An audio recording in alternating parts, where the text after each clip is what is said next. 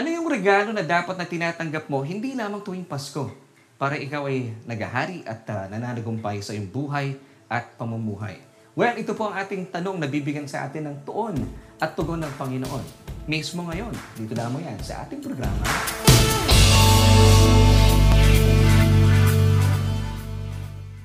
Hello everyone! Welcome po sa isa na namang edisyon ng ating programang Solution with me. And my name is Laverne Duco. Tiyas ako po inyong makakasama at uh, patuloy na makakasama mula ngayon hanggang mamaya. Dito po yan sa ating programa kung saan ay naghahatid ng tugon sa ating bawat tanong. And since bagong araw na naman po ating pagsasaluhan, kaya naman meron tayong bagong tanong na bibigyan po sa atin ng tuon at tugon ang Panginoon sa ating episode na Receive the Gift of No condemnation. Muli po, ito yung ating pag-uusapan. Receive the gift of no condemnation. And of course, uh, dalawang araw na lang bago po sumapit ang Kapaskuhan. Kaya po, napapanahon talaga na tayo po ay pag-usapan natin ang pagtanggap ng regalo kung saan ay itong regalong ito kapag atin pong patuloy na tinatanggap, sabihan kayo po'y maghahari at mananagumpay sa inyong buhay at pamumuhay. So manatili lamang po kayo nakatutok at hanggang mamaya pa pag-uusapan natin at malalaman po natin at, at mapagyaman po ating isipan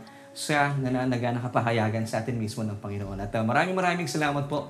Bagaman alam ko po kayo ay abalang-abala sa paghahanda dahil po nalalapit na ang Kapaskuhan pero sinasamahan niyo po rin po ang inyong lingkod. And uh, muli po, welcome sa Solution with Laverne Ducot at uh, maraming salamat din po sa inyong mga naitag at mga nayakag. Yes, at uh, binabati po natin at wini-welcome po natin ikaw marahil na first time na dumalo po sa ating Bible study online. So, salamat po at uh, manatili lamang po kayo dahil napakaganda po ng ating mga pag-uusapan. At syempre pa, binabati po natin advance uh, mabiyaya at uh, mapagpalang Pasko sa bawat isa po na nakaka-jamming at nakakasama natin sa ating programa dito yan sa Solution with Laverne Ducot. At syempre pa, mula po sa aming pamilya, kami po ay nagpapasalamat at bumabati sa inyo ng isang maligaya at mabiyayang Pasko. At syempre pa, manigong bagong taon. Amen. So maraming maraming salamat po sa Panginoon sa isa na namang pagkakataon na pag-uusapan natin ang kanyang kabutihan. So tuloy-tuloy na po tayo sa ating mga pag-uusapan. So since uh, bago pong araw ating uh, pagsasaluhan, dalawang araw na lang bago sumapit ang Kapaskuhan. So ito po ay pag-uusapan natin may kaugnayan sa ating pagtanggap. Kaya naman ang ating pong episode tonight ay receive the gift of no condemnation. Ito po ang pinakamasarap gawin, hindi po ba? Ang tumanggap. At tumanggap, syempre pa kapag ito po ay regalo, ito po ay walang bayad. Wala kang kaya nga eh, ilalabas na salapi, wala kang ilalabas na pera. Ito po ay sadyang regalo kung kung regalo po ito, all you have to do is just believe it, di ba? Paniwalaan mo na ibinigay sa iyo, and then receive it, at syempre pa, say thank you. Panginoon, maraming maraming salamat po for this gift. At alamin po natin, ang uh, ano ba itong regalo na dapat po nating tinatanggap hindi lamang tuwing Pasko para tayo po ay naghahari at nananagumpay sa ating pamumuhay at sa ating buhay. Ito pong ating mga pag-uusapan sa panahon ito. So, alam ko po sa mga nakalipas na buwan at panahon ay uh, marami po sa ating mga kababayan at hindi lamang po sa ating mga kababayan, marami po sa tao sa buong mundo ay hanap-hanap pong kapayapaan. Bagaman, sabi po ng Biblia ay ibinigay na po ito sa atin ng ating Panginoong Heso Kristo. Hindi lamang po in, binigay, iniwan pa. So all you have to do is, of course, believe it, receive it, and then say thank you. Pero marahil ang tanong mo sa akin, paano ako magti-thank you, Brother Laverne? Eh, hindi ko nararamdaman ng kapayapaan. Alam niyo po, ibinigay ng Panginoong Jesus ang kanyang kapayapaan. Siya po ay ilang oras na lang po bago siya mamatay sa krus ng Kalbaryo. Which goes to show, di ba yung mga nasa deathbed, iniiwan po nila sa kanilang mga mahal sa buhay yung mga bagay na alam po nila sa kanilang puso isipan na pinaka-kinakailangan ng kanilang mga mahal sa buhay. And uh, sa kaso po ng ating Panginoong Jesus, ang kanya pong iniwan sa kanyang mga disipulo and of course para sa atin, ay walang iba kundi ang kanyang kapayapaan. Dahil naniniwala po ang Panginoon na ito po ang pinaka-importante at pinakamahalaga at pinaka-kinakailangan ng bawat isa po sa atin. Kaya naman kapag patuloy po natin inaalam ang tunay na tinitibok ng puso ng Diyos at inaalam din po natin ang mayaman at nananaga ng kapahayagan ng mga tinapos na gawa ng ating Panginoong Jesus sa krus ng Kalbaryo. Hindi lamang po nananaga ng biyaya ang laan sa atin ng Diyos, kundi nananaga ng kapayapaan. Kaya po ito po ang ating mga pag-uusapan sa oras na ito. So, dapat po, maging matatag po tayo at maitatag din po tayo na bilang mga mananampalataya, sabihan wala na pong kahatulan na nakalaan para sa atin. In other words, no condemnation na para sa mga mananampalatayang kagaya mo at kagaya ko. Kagaya po ng sinasabi ng Romans 8 verse 1. Basahin po natin ng sabay-sabay. There is therefore now no condemnation to those who are in Christ Jesus, who do not walk according to the flesh, but according to the Spirit. Now, ang question po ng maraming tao, ibig mong sabihin kung ako isang mananampalataya na, wala nang condemnation, wala nang paghatol sa akin. Paano nangyari yon? Ito po ang katanungan ng ilan pong uh, mga kapatiran natin. Well, kung kayo po ay na kay Kristo Jesus, definitely, this is good news. Kaya nga po ang gospel ay euangelion. Literally means good news. Kapag good news, wala pong bad news. Now, paano po ito na ganap? Dahil once upon a time, 2,000 years ago, lahat po na ating mga kasalanan, lahat ng sakit, puot, galit, at uh, sumpa na kautusan ay ibinunton. Lahat po ng hatol ay inilagak po at ibinilang sa katawan ng ating Panginoong Jesus. Kaya naman, nung kanya pong sambitin ng it is finished or naganap na, wala ka nang dapat tapusin pa. All you have to do ay paniwalaan po. At ito po ay kanyang inangkin once and for all sa krus ng Kalbaryo. And this is good news for everyone. Hebrews 8 verse 12. That's why today, ito po ang pangahawakan natin. And this is the main clause of the new covenant. Once again, Hebrews 8 verse 12. Basahin po natin. For I will be merciful to their unrighteousness and their sins and their iniquities I will remember no more. So take note, sabi po mismo ng talata, sabi po mismo ng Diyos, For I will be merciful to your unrighteousness and your sins and your lawless deeds or iniquities. I will remember no more. So once upon a time, ito po ay inalala niya. At inalala niya po ito sa kanyang bugtong na anak. Alam niyo kung bakit? Dahil siya lamang po ang may kakayahan at kapangyarihan para lupigin at angkinin at sa kanyang katawan ay uh, durugin, wasakin ang kasalanan ng sino mang nananampalataya kay Kristo Jesus. So napakabuti po ng Diyos. At minsan pa, para po panghawakan natin na sadyang napaka napakaganda po ng mga tinapos na gawa ng ating Panginoong Heso Kristo. At kung bakit niya sinabi na it is finished, naganap na. Dahil wala na pong aalalahanin pa ang Diyos at pwede niya ibilang na kasalanan laban sa iyo. Romans chapter 5 verse 9 tells us, Much more than being now justified or made righteous by Jesus' blood, we shall be saved from wrath through Him. So wala na po talagang galit na natitira ang Diyos para sa akin at para sa iyo. Actually, sa buong mundo eh. Kung maalala niyo po 2 Corinthians chapter 5 verse 19 because He is, God is now reconciling Himself to you.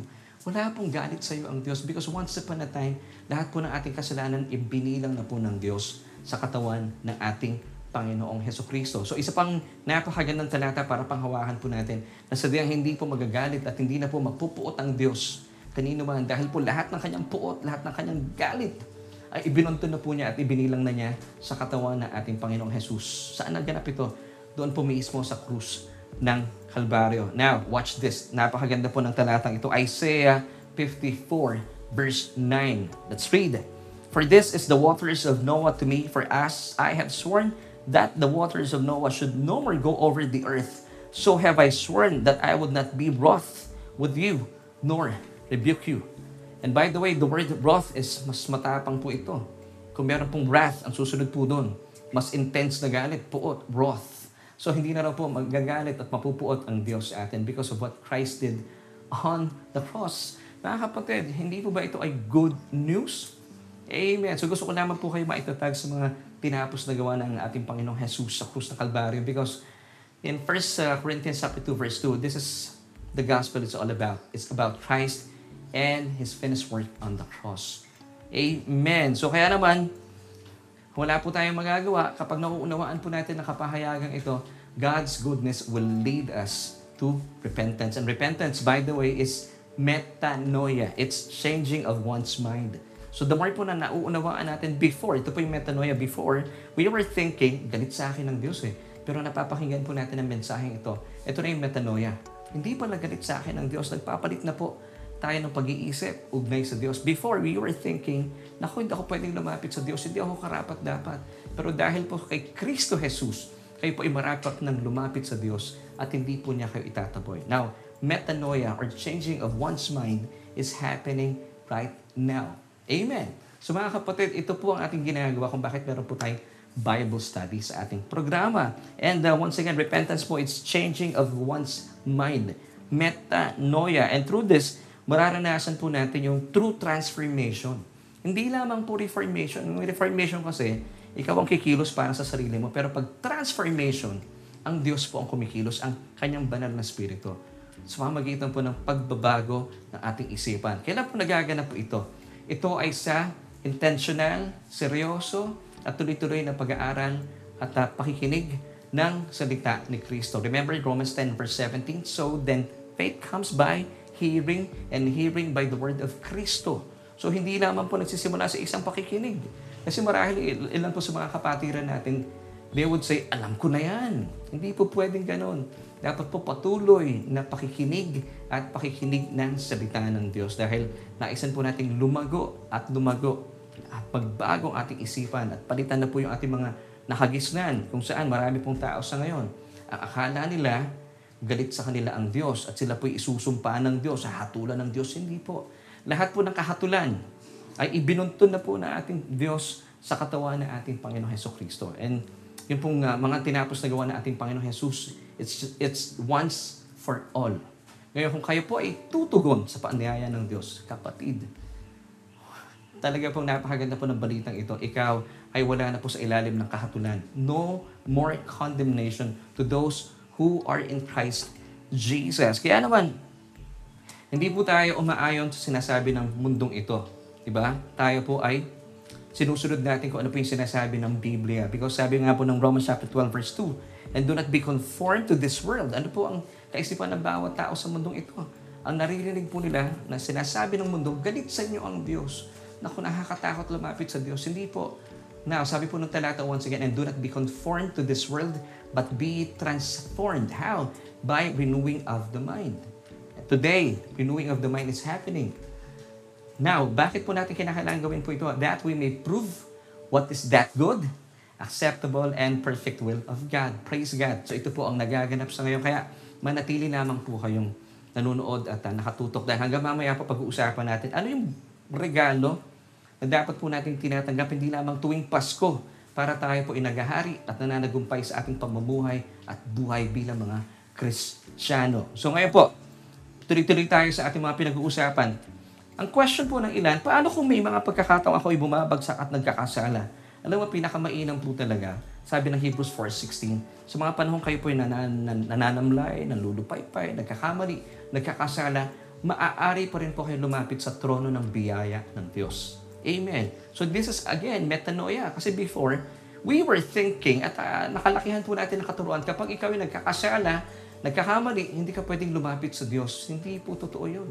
Sabi na Hebrews 4.16, maaari kang lumapit sa trono ng biyaya ng Diyos. Bakit? Lalo tigit sa mga panahong ikaw ay nangangailangan, ikaw ay bumabagsak.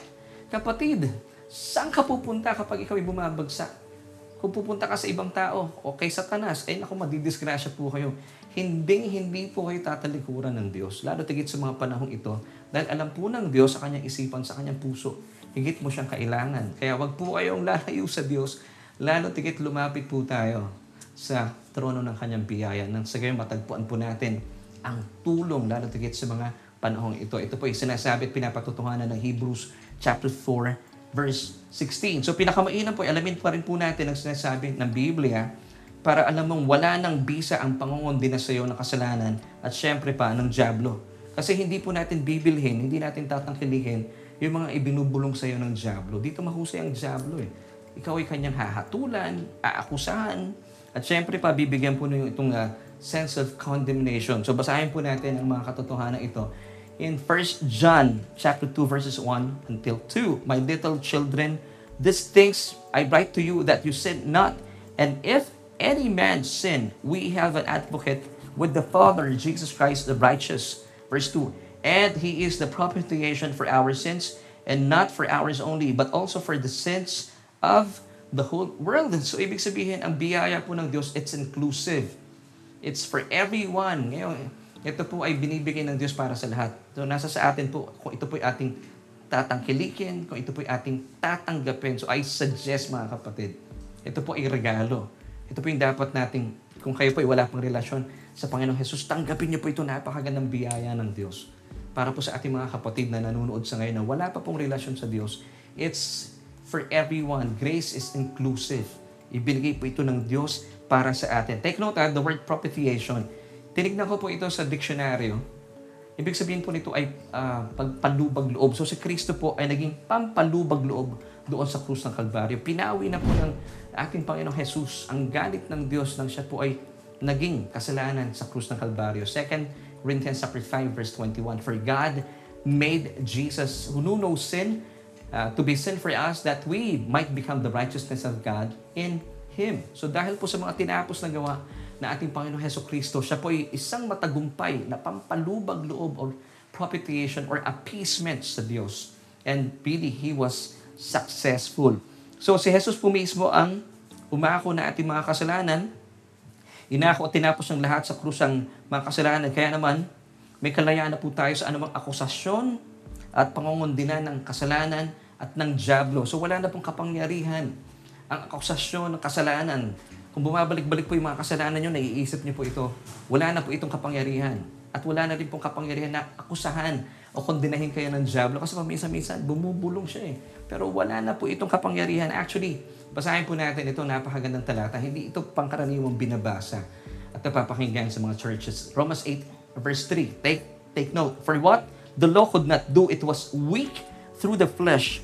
God did something by sending His own Son in the likeness of sinful flesh. On account of sin, He condemned sin in the flesh. So Jesus po ay naging kasalanan ang kanyang katawan po, inako po niya ang kasalanan sa krus ng Kalbaryo. And God condemned that sin onto His body. Kaya po mga kapatid, wala na pong kapangyarihan ang akusasyon at kondemnasyon ng mga kasalanan ito at ng Diablo. Wala na po siyang kapangyarihan sa atin. Dahil tingnan niyo po ah, magkaroon po tayo ng pagbabago ng isipan. Ibig sabihin, lahat po ng ating mga kasalanan, ibinunton, ibinilang na ng Diyos sa katawan ng ating Panginoon Heso Kristo. So ngayon, wala na pong ibibilang sa atin na kasalanan ang Diyos. Kasi lahat po na ito ay pinagbayaran na ng ating Panginoon. So, wala na pong kapangyarihan ang, ang kasalanan at ang kalaban laban sa iyo para ikaw ay kanyang akusahan or kondinahin. Muli po sabi ng last part ng Romans 8.3, yung last part dito, um, sabi po dito, God did by sending His own Son in the likeness of sinful flesh, on account of sin, He condemned sin in the flesh. And God was successful dahil ito po'y buong pusong niyakap at tinanggap ng Panginoong Jesus. Lahat ng inyong mga kasalanan? Yes, lahat po.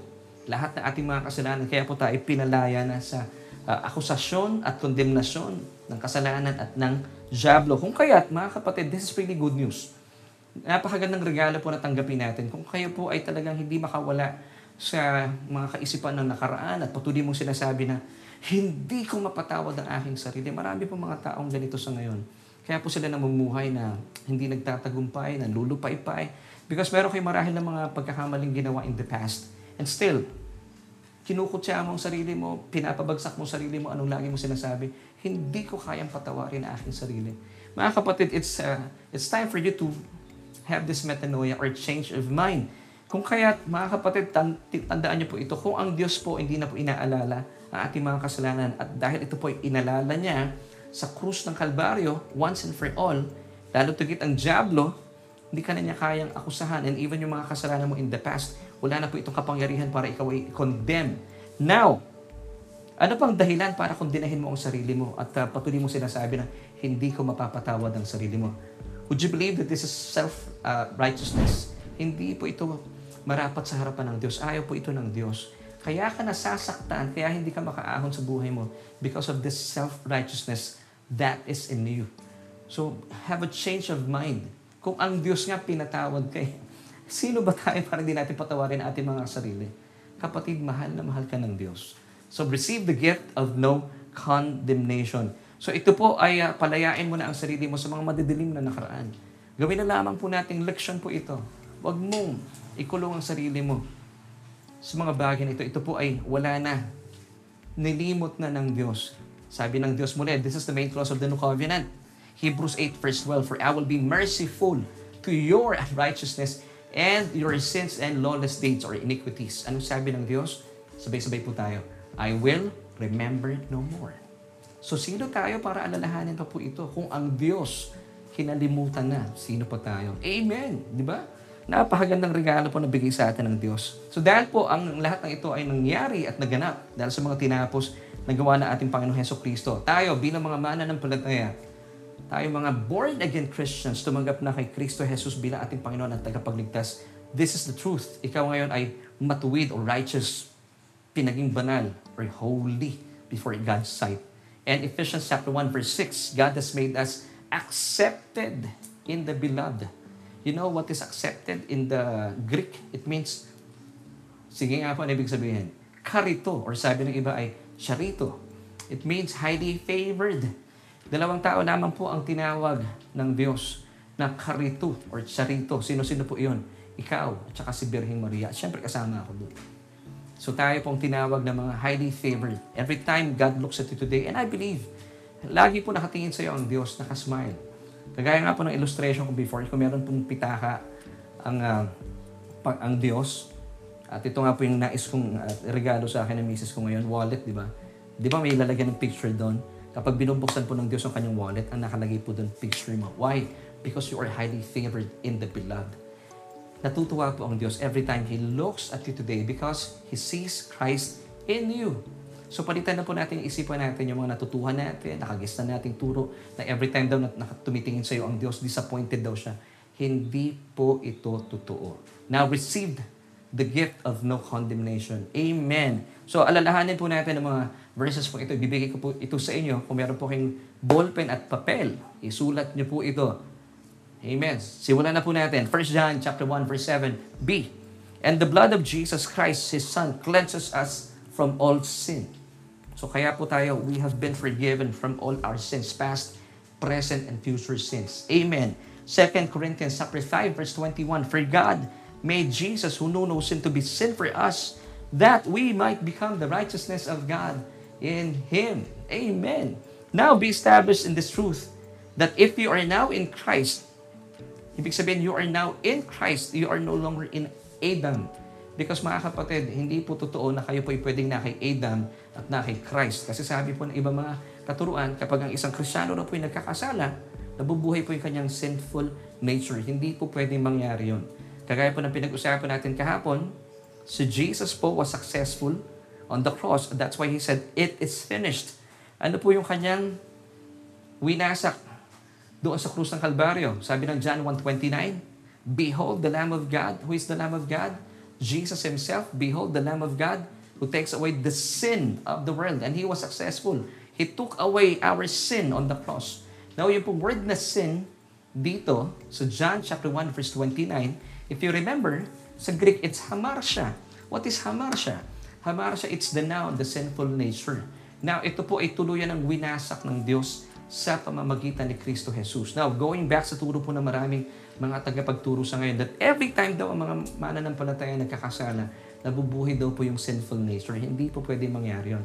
Ang inyo pong dating ikaw, ang dating ikaw na makasalanan dahil kay Adan, ay, ayon po sa aklat ng Roma, ay uh, ipinako ng kasama ni Kristo, namatay ng kasama ni Kristo ngayon para hindi na po mabuhay itong dating ikaw inilibing ng kasama ni Kristo. At kung ikaw ay inilibing ng kasama ni Kristo, nung nabuhay na maguli si Kristo, kasama po tayong nabuhay na mabulig sa Kanya.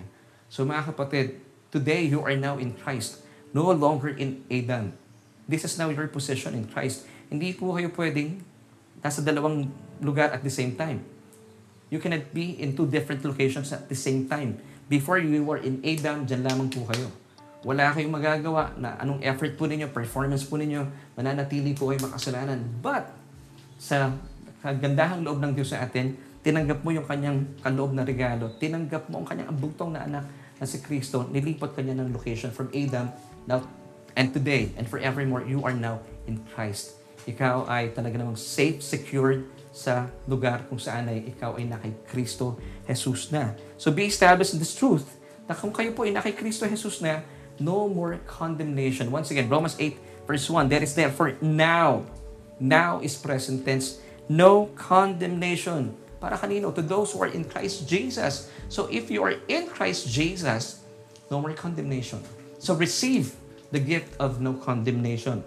Now, sabi po ng talata, who do not walk according to the, to the flesh, but according to the Spirit. So, maganda pong panahon itong Christmas. So, this Christmas, receive the gift of no condemnation. Now, ano po ibig sabihin ng receiving the gift of no condemnation? Yung receiving po dito, it's in present active participle. Tanggapin po natin, gaya ng sinasabi ng Romans chapter 5 verse 17, God's uh, abundant grace every single day po ito. It's a present active participle. And of course, receive also the gift of His righteousness. Now, every time po na ginagawa niyo po ito, you are receiving the gift of no condemnation. Naniniwala ka bilang isang mananampalataya um, because you are now in Christ, no more condemnation. Amen. So, once again, this Christmas, para mas maging significant po sa inyo ang pagtanggap po nitong uh, the gift of no condemnation, tanggapin po natin ito. Wala pong conditions attached. Wala pong ifs, walang buts. Wala pong hinihingi ang Diyos sa inyo. You have just have to receive it. Of course, believe it. It's a gift. Tanggapin po natin and then say, thank you. Pero siguro ang sasabihin mo sa akin, going back to Romans 8 verse 1, sabi po ng ibang na mga kapatid natin nagtatanong sa inyo pong lingkod, pero kapatid, sabi mo walang, condi- uh, walang condition ng Romans 8 verse 1. Meron, sabi nila. Sabi ko talaga. So basahin po natin yung talatang ito. There is therefore now no condemnation to them which are in Christ Jesus. Now, sabi po na ilan po sa mga nagtatanong po sa inyong lingkod, sinasabi nila, yung second part ng Romans 8 verse 1, this is a condition. Daw basahin po natin. Uh, who walk not after the flesh but after the Spirit. Now, ito po yung sinasabi ng marami, see, uh, Pastor, this is a conditional verse. You have to walk not in the flesh, but in the Spirit. Now, ito yung mga taong, mga Krisyanong wala ng condemnation. Kapatid, this is not a condition. Uh, this is not a condition. Wala kang mababasang if. Meron po ba kayo nabasang if? Wala naman nakasulat dito na ano ah. If you walk not after the flesh. Now, hindi po ito condition. It's just a statement. It's a statement of truth that tayo bilang mga mananampalataya, we do not walk in the flesh. Hindi po tayo ay kumikilos base sa ating nakikita, nararamdaman, pagkos tayo po lumalakad sa, sa gabay ng Espiritu Santo. At ito po ay tumutugma sa sinasabi rin po ng 2 Corinthians 5 verse 7. Take note of this verse. For we, believers, yung we po dito ay believers, for we walk by faith and not by sight. Ito po tayo. So yung yung second part ng Romans 8 verse 1, it's not a condition. Walang if. Wala kang mababasang ganon. It's just a statement of truth. Now, tayo po bilang mga mananampalataya na kay Kristo Jesus na no more condemnation. Who, uh, you who do not walk according to the flesh, but according to the Spirit. This is you today. Mga kapatid, ito po ang ibinigay na regalo at kaloob sa iyo ng Diyos sa pamamagitan pa rin po ng ating Panginoong Heso Kristo. Now, receive it receive the gift of no condemnation. So, ano po ibig sabihin nito para sa atin? Na pag-usapan po natin before we end.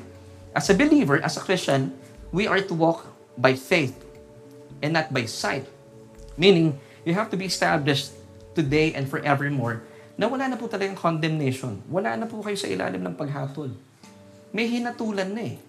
Hinatulan na po si Kristo. Now, ito po yung magiging double jeopardy kung hinatulan na po ang Panginoong Heso Kristo and then hahatulan ka pa rin ng Diyos. Hindi po ba sabi sa, sa batas?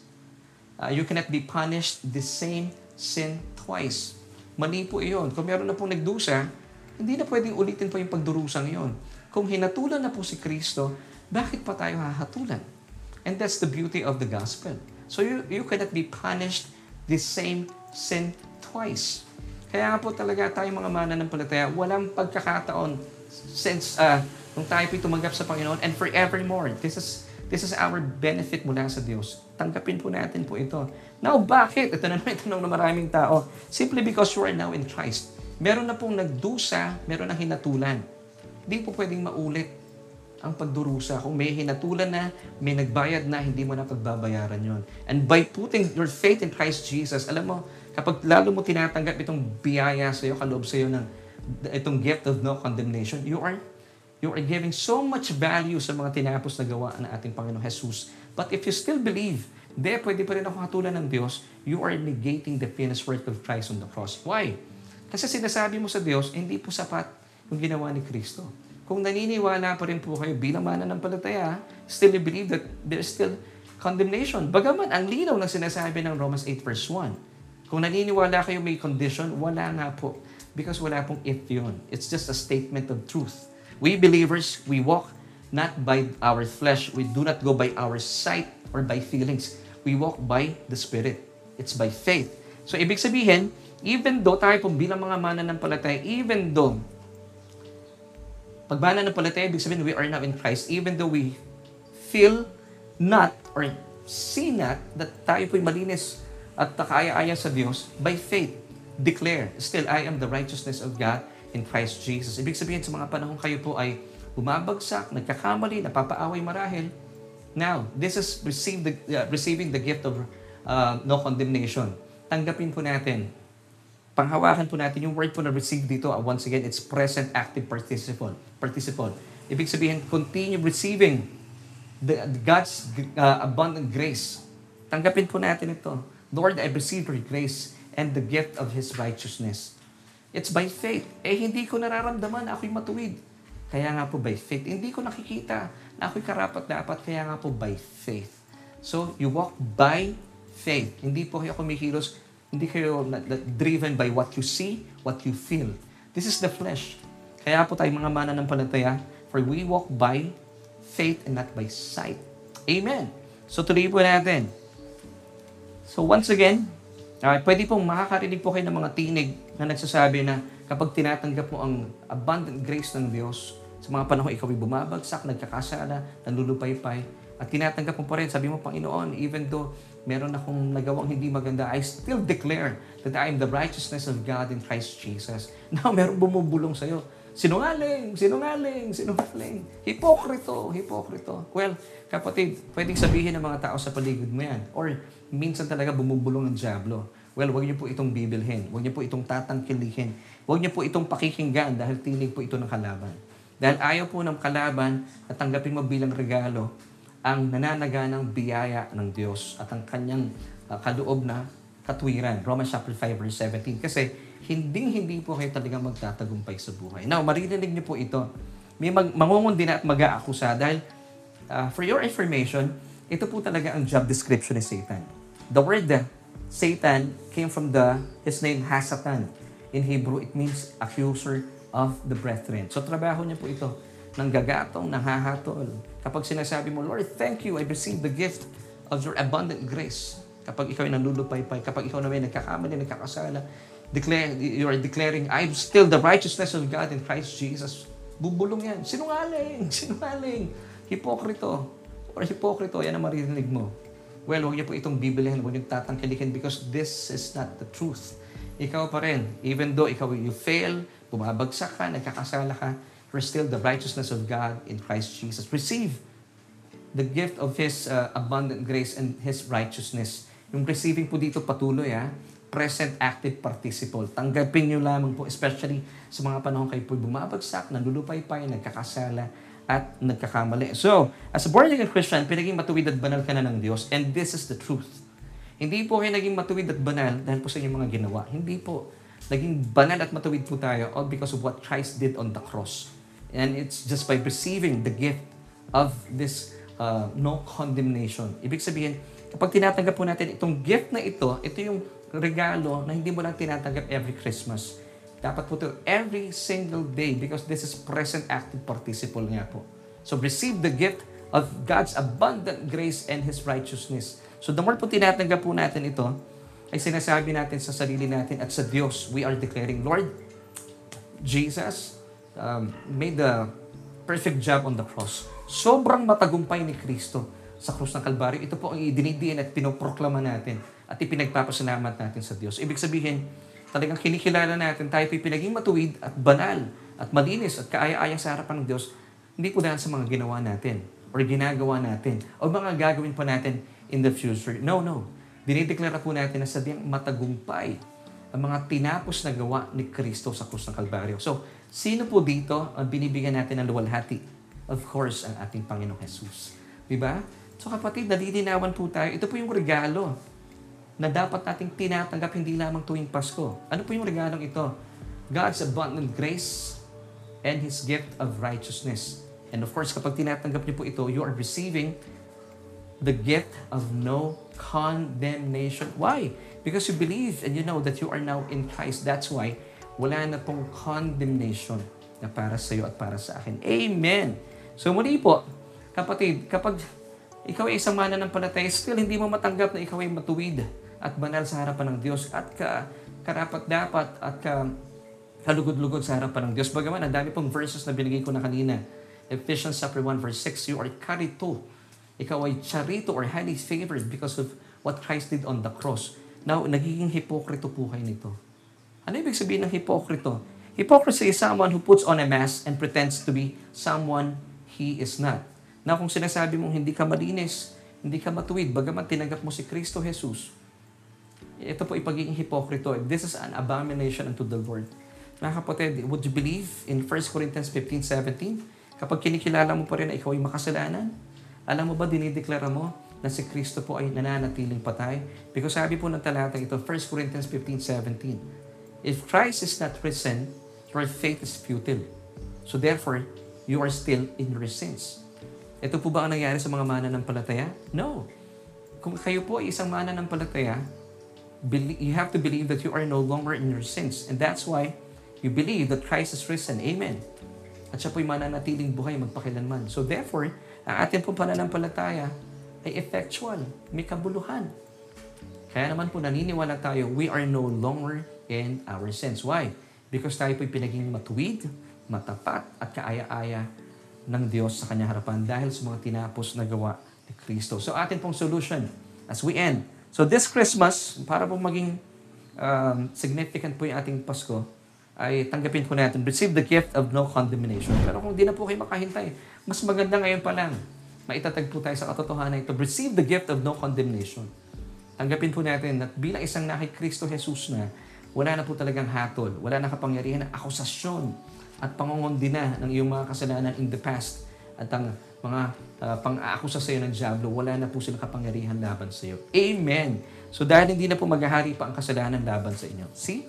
Mga kapatid, every time you receive the gift of God's grace, God's abundant grace and the gift of His righteousness, kayo po ay naghahari at nananagumpay. Hindi lamang po sa buhay na ito, sa buong buhay po natin. Ito po ay opposed to the death na na-create po ni Adan. Basahin po natin ha, Romans chapter 5 verse 17. For if by one man's offense, death reigned through the one, dahil po sa pagkakasala ni Adan, na nagumpay po at naghari ang kamatayan. Pero, sunod po natin, meron po magandang ginawa po ang ating Panginoong Heso Kristo. Tuloy po natin ang pagbasa. Much more those who receive abundance of grace and of the gift of righteousness will reign in life through the one, Jesus Christ. So, going back to our question, ano po yung dapat nating tinatanggap? Hindi lamang po tuwing Pasko, para tayo po'y naghahari at nananagumpay sa buhay. Receive the gift of no condemnation by receiving God's abundant grace every single day po yan. Lalo tigit sa mga panahon kayo po'y nandulupay-pay. And of course, His gift of righteousness. Sa mga panahon kayo po ay bumabagsak at kayo po'y nagkakamali at nagkakasala. Receive it. Yung word po dito, once again, receiving, it's in present active participle. Ibig sabihin, keep on receiving. Receive. Yes, hindi po kayo nagbabatay sa inyong nararamdaman at sa inyong nakikita. Hindi po, by faith. Kahit po kayo bumabagsak, nalulupay-pay, nagkakamali, at uh, nagkakasala, receive it. Lord, I receive your abundant grace. And kinikilala ko, Panginoon, I receive your gift of righteousness. Now, this is receiving the gift of no condemnation. Amen. Yes, so continue to give, uh, receive the gift of no condemnation. Dahil alam niyo kapatid, ah, bilang pagtatapos, ito rin po as part of our solution. Ito rin po yung kaloob na ibinigay ng Panginoong Jesus sa isang babae mababasa natin in John chapter 8 kung saan siya po ay natagpuan, nahuli.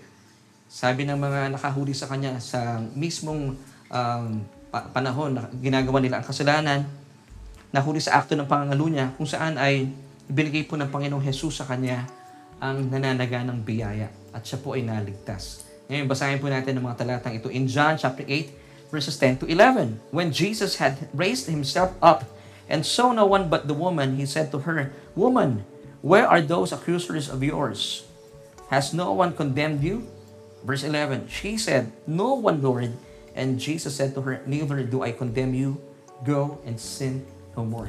Now, when you give the gift of no condemnation, kagaya po ng ginawa na ang ating Panginoon Jesus, the more you know that you are no longer condemned. Kaya dahil po tinatanggap natin itong gift of no condemnation, you'll go and sin no more. And then when you go and sin no more, kayo po ay naghahari at nananagumpay sa inyong bawat buhay. Amen. So maraming maraming salamat po for joining me sa atin pong Bible study online. Siyempre pa, atid sa inyo ang ating programang Solution. And this time, gusto ko po kayo imbitahan kung kayo po ay um, meron pong uh, mga nararamdaman sa inyong buhay na I believe naging pagpapala po ating mga pinag-usapan.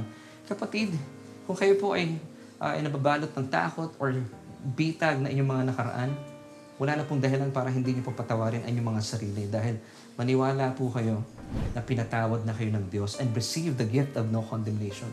Wala pong dahilan para kondenahin niyo po ang inyong mga sarili dahil mismo po ang Diyos hindi po kayo kinokondena at lalo tugit, gumawa po ng paraan ng Diyos para hindi na po kayo akusahan ng Diablo at kondenahin na inyong mga kasalanan. Why?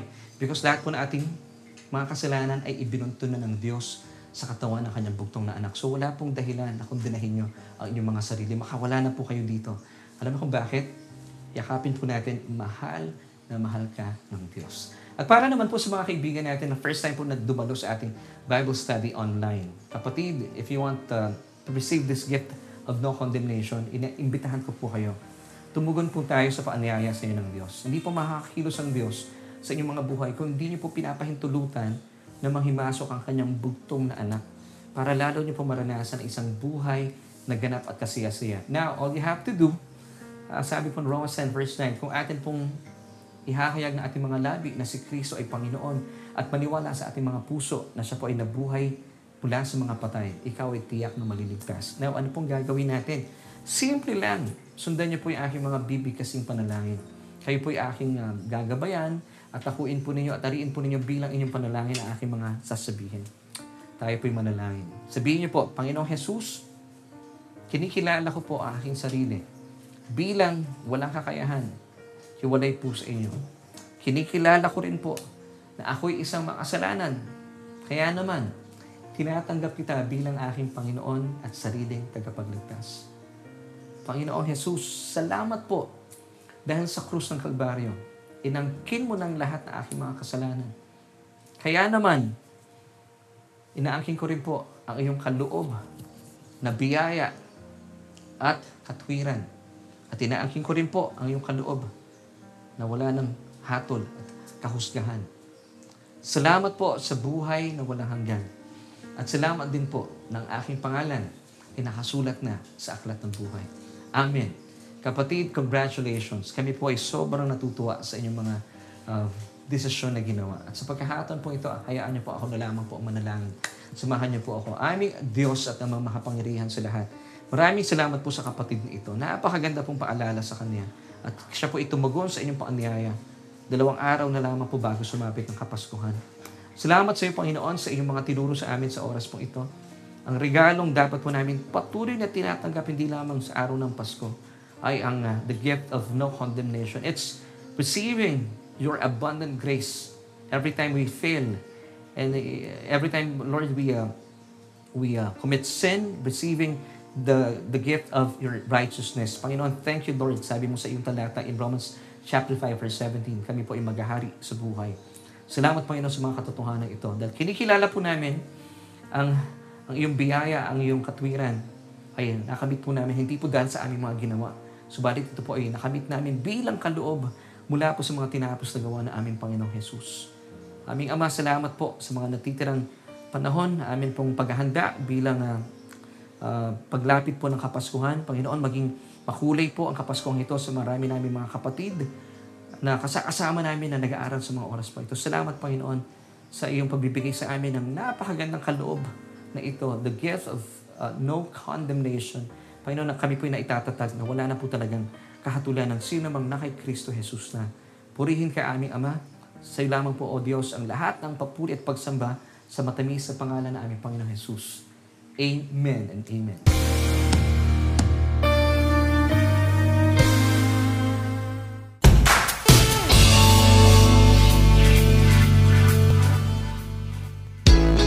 Kaibigan, thank you po for joining me. Isa na naman pong edisyon ng programang uh, Solution with Laverne Ducot. Ang di po natin namamalayan na lumipas na, napakabilis ng panahon. At syempre pa, ako nga po inyo nakasama mula kanina hanggang ngayon. And my name is Laverne Ducot. Alam niyo po, napakabuti po ng Diyos. Amen? Kung kayo po ay napagpala at naniniwala sa ating mga pinag-uusapan, maraming maraming salamat po sa inyong pagbabahagi ng ating uh, mensahe, ang mensahe po ng Ebanghelyo na ating Panginoong Heso Kristo. Amen. So, patuloy po ninyo i-share ang ating programa na sa mas marami pa po ang naaabot nito. At ang marami pong uh, puso at kaluluwa ang mapalaya sa katotohanan na sabihan kapag kayo po ay na kay Kristo Jesus na ito po ay talaga namang busog na busog na po. Wala ka nang hahanapin pa. Kaya po sa ngalan po ng aking buong pamilya, sa ngalan po ni Mami Jo, ni Ate Arian, of course sa ating direktor na si Kuya Adeskel, kami po ay bumabati sa inyo ng isang mapagpalat, mabiyayang Pasko at manigong bagong taon. At uh, bukas po, pansamantala, ay wala po muna tayong programang solution at magkita-kita na lamang po tayo 2021, first Tuesday of 2021. At alam ko pong kayo po ay uh, sa nalalapit na Kapaskuhan. So maraming maraming salamat po for joining us at magkita-kita po tayo next year na 2021. Muli po sa ngalan po ng aking buong pamilya, kami po ay bumabati ng isang mapagpala at mabiyayang Pasko at manigong bagong taon. At syempre pa, nais ko pong iwan sa inyo ang 3 John chapter 1 verse 2, Beloved, ikaw yan, I wish above all things that you may prosper and be in health, even as your soul prospers.